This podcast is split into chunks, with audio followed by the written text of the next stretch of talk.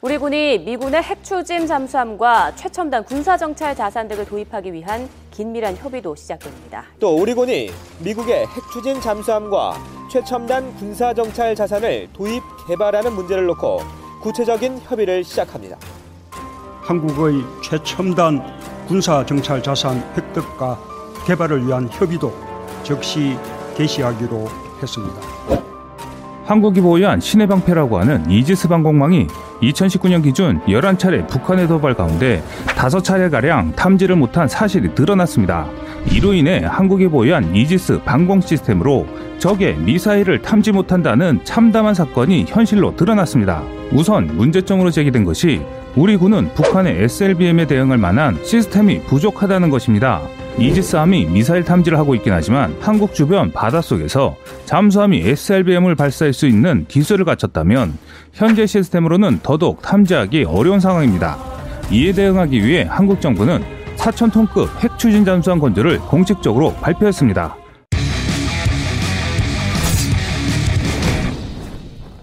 한국 주변의 미사일 투발 수단의 증가는 한국에게는 큰 위협으로 작용하고 있습니다. 여기에 대표적인 것이 잠수함입니다. 잠수함은 소리 없이 목표 대상에 접근하고 공격하는 침묵의 암살자이기 때문인데요. 현재로서는 한국의 모든 자원을 동원해도 북한을 포함한 주변국들이 잠수함을 통해 미사일을 투발한다면 100% 방어하기는 어려운 것으로 나타났습니다. 한 국가의 국방력은 곧 국가를 존속할 수 있게 하는 힘이란 것은 모두가 인정하는 사실일 것입니다. 최근 미국의 군사력 평가기관 글로벌 파이어 파워가 2010년 국가별 군사력 순위를 발표했는데요. 글로벌 파이어 파워는 인구와 병력, 무기수, 국방예산 등 50개 항목을 종합해 군사력 지수를 산출하는데 우리나라는 미국, 러시아, 중국, 인도, 일본 다음으로 6위를 차지했습니다. 작년까지만 해도 일본은 우리보다 한 단계 낮은 위치에 있었지만 최근 급격한 군비 확장으로 5위에 자리 잡고 있습니다. 다른 나라는 몰라도 한국 위에 일본이 있다는 것이 썩 유쾌하지만은 않습니다. 한일 양국의 전체적인 전력은 거의 비슷하다고 볼 수 있습니다. 지난해 7위를 기록하던 우리나라는 순위가 한 단계 오르며 올해도 강한 국방력을 자랑하게 됐습니다. 하지만 해군 전력만 보면 한국은 일본의 40% 안 되는 것으로 알려져 있습니다. 이렇게 전체적으로 강한 군사력을 보유한 한국이지만 해군 전력에서는 그동안 아쉬움을 보여왔습니다. 하지만 이런 얘기도 이제 지난 과거가 될 것 같습니다. 최근 우리나라가 핵추진 잠수함을 본격적으로 개발할 움직임을 보여서 화제가 되고 있는데요. 핵추진 잠수함은 기존의 디젤 엔진을 사용하는 재래식 잠수함에 비해 많은 장점이 있는 것으로 알려져 있습니다. 가장 큰 장점은 원자력으로 얻는 풍부한 전력 덕분에 오랫동안 작전을 수행할 수 있습니다. 재래식 잠수함은 정기적으로 수면 위로 부상해서 디젤 엔진을 돌리기 위한 공기를 확보해야 합니다. 이를 통해 축전지를 충전하는 과정을 거치는데 이를 스노클링이라고 합니다. 이런 스노클링이 재래식 잠수함에게는 가장 치명적인 약점으로 작용해왔습니다. 심해에서 수면 근처로 올라온 순간 적에게 탐지되고 노출되기 때문에 가장 위험한 순간이기도 합니다. 물밑으로 다녀야 하는 잠수함이 공기 충전을 위해 어쩔 수 없이 수면 위로 떠올라 적에게 노출되면 다시 긴급 잠항을 하더라도 디젤 엔진이나 축전지의 연료 소비로 인해 실질적인 회피 기능은 어렵기 때문에 적에게 격침당할 수밖에 없습니다. 재래식 잠수함은 최대 2달가량 항해하면 연료가 떨어집니다. 하지만 이것은 은밀한 기동을 위해 최소한의 연료를 소비할 때고 적을 추격하거나 반대로 적을 따돌리기 위해서 성능을 한계치까지 끌어올린다면 보통 2~3일 정도밖에 못 움직입니다. 반면 핵잠수함은 이론상으로는 짧게는 6년에서 길게는 14년 주기에 핵연료 교체 시기가 올 때까지 거의 무제한 잠항이 가능합니다. 바닷물을 전기분해하여 공기와 수소를 만들 수 있기 때문에 잠수함 동력에 필요한 구성 요소는 모두 확보가 가능합니다. 한편 예전의 핵추진 잠수함은 소음이 커서 잠수함으로서는 가장 큰 단점이었던 은밀성이 떨어졌지만 지금은 기술의 발달로 인해 디젤식 잠수함과 비슷할 정도의 소음만 발생시킵니다. 또한 2000년대 후반 만들어진 핵잠수함들은 무려 30년 동안 잠항할 수 있기 때문에 만약 무인 핵잠수함이 본격적으로 양산된다면 30년 동안 절대 물 밖에 나올 필요가 없기 때문에 바다로 공격하는 현대 전쟁 양상은 크게 바뀔 것입니다. 30년 동안 물속을 헤집고 다니는 적의 잠수함과 대결해야 한다고 생각하면 그 어떤 방어 수단으로도 막기는 현실적으로 불가능에 가까울 것입니다.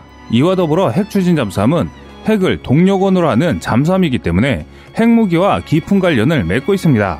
핵잠수함에 필요한 핵연료를 제조, 사용하는 과정에서 기술적으로 핵 개발과 맞물리는 점이 많기 때문에 SLBM을 탑재한 핵잠수함인 SSB에는 아예 가장 중요한 핵무기의 투발무기로 자리 잡고 있으며, 무기를 탑재하지 않은 공격 원자민 SSN 역시 아군의 SSBN을 호위하고 적의 SSBN을 추적하는 등 전술이나 전략적으로 핵무기 운영과 깊은 연관이 있습니다. 이런 군사, 정치적 요소와 기술적인 난이도 때문에 핵잠수함은 아직까진 공식적으로 핵 보유국들만 가지고 있습니다. 미국, 중국, 러시아, 영국, 프랑스, 인도 등 6개국이 여기에 포함되어 있는데요. 그런데 최근 우리나라도 핵추진 잠수함 보유국이 될 수 있는 본격적인 계기가 마련됐습니다. 한국 정부는 최근 발표한 2021-2025 국방준비계획을 통해 SLBM 무장 탑재 능력과 잠항 능력이 향상된 3,600톤급에서 4,000톤급 잠수함을 건조하겠다라고 밝혔는데요. 최근 김현중 청와대 국가안보실 2차장의 공식 언급 이후 분위기가 크게 바뀌었습니다. 김현중 2차장은 지난달 말 핵잠수함을 언급하면서 한미 원자력 협정과 핵잠수함 개발은 별개이고 전혀 연관성이 없으며, 이는 정부가 원자력 협정을 개정하지 않고도 충분히 핵잠수함 건조를 추진할 수 있다 라며 자신감을 내비친 것으로 알려졌습니다. 또한 한국 정부가 이미 핵잠수함 건조에 대해 미국과 어느 정도 협상을 진행하고 있다는 분석도 군 관계자를 통해 조심스럽게 나오고 있는 상황입니다.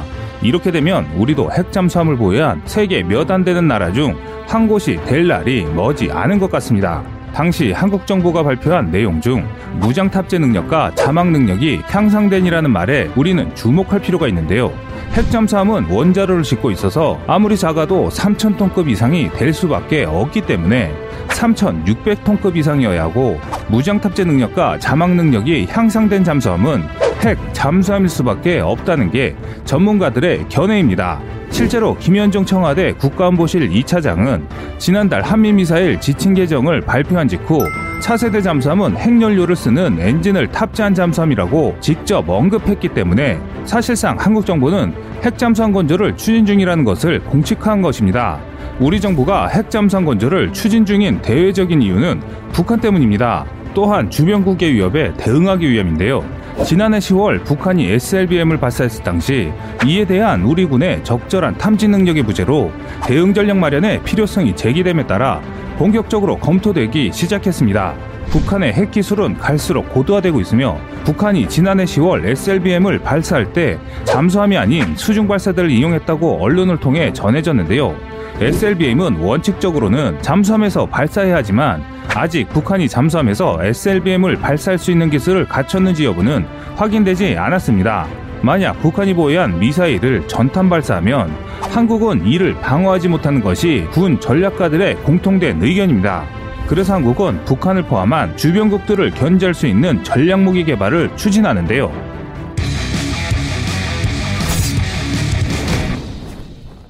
제 2차 세계대전 때인 1942년 독일 폰 브라운 박사가 개발한 세계 최초의 유도미사일 V2는 영국의 1500발이 발사돼 2500명이 희생됐습니다. 전쟁이 끝난 후 독일 연구자들이 미국과 구소련으로 이주하며 두 강대국의 우주개발 경쟁이 본격화됐는데요. 미국과 러시아는 미사일로 지구 그 어느 곳도 공격할 수 있는 대륙간 탄도미사일 ICBM을 보유하고 핵탄두를 실어 상대방 국가를 초토할 수 있는 미사일 능력을 갖추고 있습니다. 중국도 미국 본토에 핵무기를 실어 공격할 수 있는 ICBM 능력을 보유하고 있습니다. 또한 우리 옆나라에 위치한 일본은 공식적으로 군사용 ICBM은 없지만 16톤의 인공위성을 고도 400km까지 쏠 수 있는 H2B 액체연료 로켓을 갖고 있습니다. 이뿐만 아니라 일본은 1.2톤의 인공위성을 올릴 수 있는 입실론 고체연료 로켓도 보유하고 있는 상황입니다. 공식적으로 선언하지 않았을 뿐이지 일본은 언제든지 대형 로켓에 최소 1.2톤의 탄두를 실어 나를 수 있는 ICBM 보유 국가가 될 정도의 미사일 능력을 갖추고 있습니다.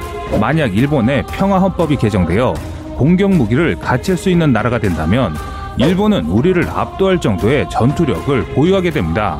현재 공격 무기를 보유할 수 없다는 조약으로 인해 제한적인 상황에서 한국과 비등한 전력인데, 여기에 전략, 전술 무기까지 보유한다면 일본은 분명 한국에게는 큰 위협으로 다가올 것입니다. 현재 한국의 전력은 육군의 거의 모든 화력이 집중되어 있기 때문에 일본이 만약 미사일을 보유하게 된다면 이는 국가적으로 한국에게는 대단한 위기라 할 수 있습니다.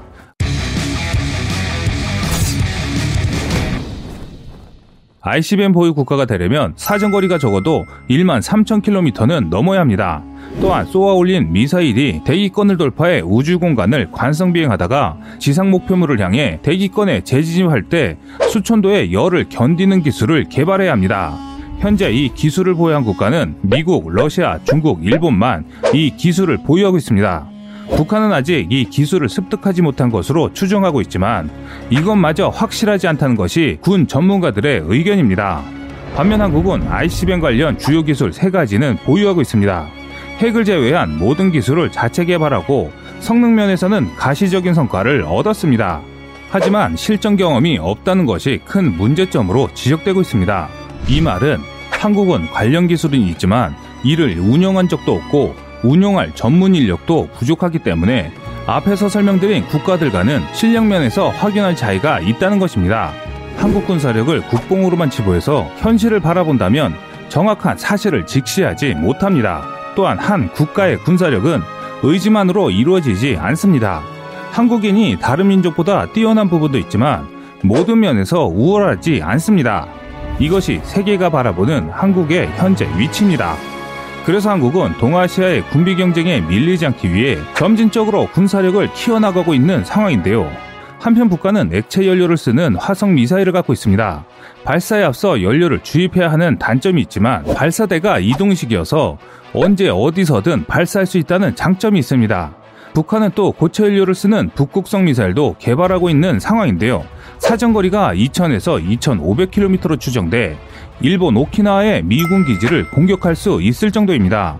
북한은 시간이 흐를수록 더욱 파괴력이 큰 미사일로 발전해 나가고 있으며 지정학적 측면에서 한반도를 둘러싼 미국, 러시아, 중국, 일본이 ICBM 능력을 갖추고 있고 북한마저도 미사일 강국으로 발돋움하고 있는 상황입니다. 미사일은 액체 연료를 쓰는 미사일과 고체 연료를 쓰는 미사일, 토마호크 미사일 같이 제트 엔진을 추진체로 쓰는 순항 미사일이 있습니다. 액체 연료를 쓰는 미사일은 추진력을 크게 만들 수 있어 중량이 무거운 탄두를 쏘아보낼 수 있지만 액체 연료를 주입하는 데 시간이 걸려 상대국에 쉽게 탐지되는 약점이 있습니다. 지난 2013년 1월 30일 전남 고흥 땅에서 러시아의 협력으로 발사에 성공한 나로호의 TVC랑 중계에서도 봤듯 연료 주입에 긴 시간이 필요합니다. 속도전이 필요한 전쟁 상황에서는 필요한 때에 즉각적으로 사용하기 어렵기 때문에 액체 연료를 쓰는 미사일을 위협적인 군사 무기로 평가하기 어렵습니다. 하지만 고체 연료 로켓은 연료 주입 시간이 필요 없고 연료와 산화제가 미사일 내부에 충전되어 있기 때문에 발사 단추만 누르면 발사되어 진정한 의미에서 군사용 미사일이라 할 수 있습니다. 이런 위력적인 무기를 우리 바로 옆에 붙어있는 국가들인 북한, 일본, 중국이 보유하고 있습니다. 현대사회에서 미사일은 외국의 침략을 막아내는데 가장 효과적인 무기로 알려져 있습니다. 상대방 국가가 공격할 조짐을 보이면 자국미사일로 상대국의 핵심 시설을 공격할 수 있어 적이 함부로 무력 행동을 할 수 없게 만드는 전쟁 억지력 효과가 크기 때문에 북한이 미사일 개발에 국력을 집중시킨 이유는 보유미사일로 상대국을 공격하고 상대국들이 북한을 침공할 수 없게 억제하기 위함인데요. 한국의 미사일 전략은 경상북도 김천을 기점으로 동심원을 그려 반지름이 800km 이내에 있는 상대방 국가의 핵심 시설을 파괴할 수 있는 준비태세를 갖추는 데 있습니다. 북한의 고체연료 미사일의 사정거리가 2,500km를 넘는 걸 고려하면 한국도 하루라도 빨리 그 이상의 수준으로 사정거리를 늘려야 하는데 이것을 당장이라도 가능하게 만드는 것이 SLBM입니다. 여기에 핵잠수함이 있다면 이런 문제를 한방에 해결할 수 있습니다. 북한의 경우 구형이긴 해도 잠수함을 80여 척이나 운영하고 있고 그에 비해 우리는 적은 수의 잠수함을 갖고 있습니다. 그래서 이런 부족한 전력을 보완할 수 있는 비대칭 전력이 필요한 것이죠. 많은 수의 북한 재래식 잠수함을 효과적으로 방어하기 위해선 물속에서 오래 작전이 가능한 잠수함이 필수입니다. 물속에서 잠수함의 작전 일수를 늘리려면 핵잠수함만큼 효과적인 수단이 없습니다. 또한 우리나라는 핵잠수함 개발에 필요한 제반 기술을 이미 다 갖추고 있는 것으로 평가받고 있는데요. 잠수함 원조국으로 불리는 독일에 버금갈 정도의 설계, 건조, 실력을 갖고 있는 상황입니다. 이와 더불어 핵 잠수함용 소형 원자로 제작 기술도 확보한 상황으로 알려져 있습니다. 얼마 전 꺼리튜브 영상에서 20% 미만의 저농축 우라늄을 사용하는 국산 소형 원자로로 30에서 40년간 연료를 교체할 필요가 없는 소형 원자로를 개발한 내용을 소개해드린 적이 있습니다. 궁금하시다면 오른쪽 위를 클릭해주시면 감사드리겠습니다. 한편 핵잠수함 건조 비용은 척당 1조 5천억 원 정도로 예상됩니다.